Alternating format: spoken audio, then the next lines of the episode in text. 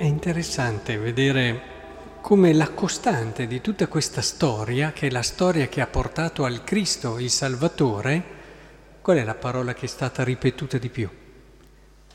Generò. Questo Abramo generò Isacco, Isacco generò Giacobbe. Quasi che il filo rosso che accompagna la storia, che è storia di salvezza, parte da un essere generati, parte da un essere figli. E questa è un'esperienza che accomuna tutti. Non tutti possiamo essere padri, non tutti possiamo essere madri, ma tutti siamo figli e siamo stati figli. E è importante cogliere come l'idea della generazione richiami il fatto che quello che siamo è il frutto di un altro, il dono di un altro.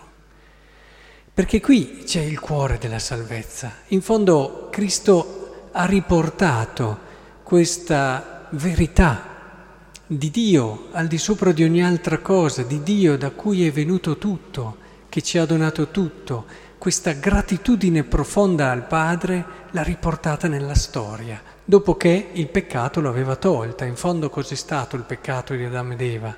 Se non il non riconoscere questo essere generati con tutto quello che è il significato d'amore che questo comporta e di conseguenza questo essere grati, perché dalla gratitudine nascono le cose più belle. Provate a pensare nella vostra vita, nelle vostre giornate, quando sono nate le idee anche più, più vere, quelle più generose, più gratuite, sono nate in un contesto sicuramente di gratitudine. La gratitudine è il terreno ideale su cui far crescere la, la pianta che più di tutte dà all'uomo pienezza e gioia, che è la pianta dell'amore.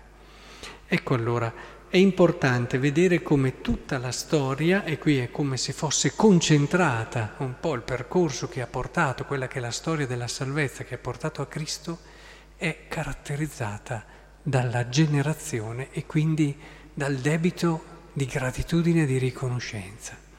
Ecco, in questi giorni che ci separano dal Natale, vi consiglio, cercate di cogliere almeno ogni giorno qualche motivo di riconoscenza qualche motivo tutti i giorni.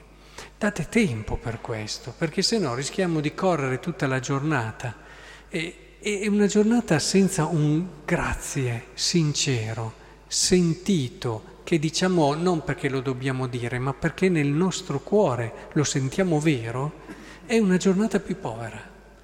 Ecco che il Signore ci aiuti in questo e più riusciremo a entrare in questo spirito, più cominceremo a vedere anche le difficoltà, le prove, anche quelle che sono le sofferenze, con una prospettiva diversa. Ecco, il Natale vuole proprio aiutarci ad avere questo spirito, questa sapienza.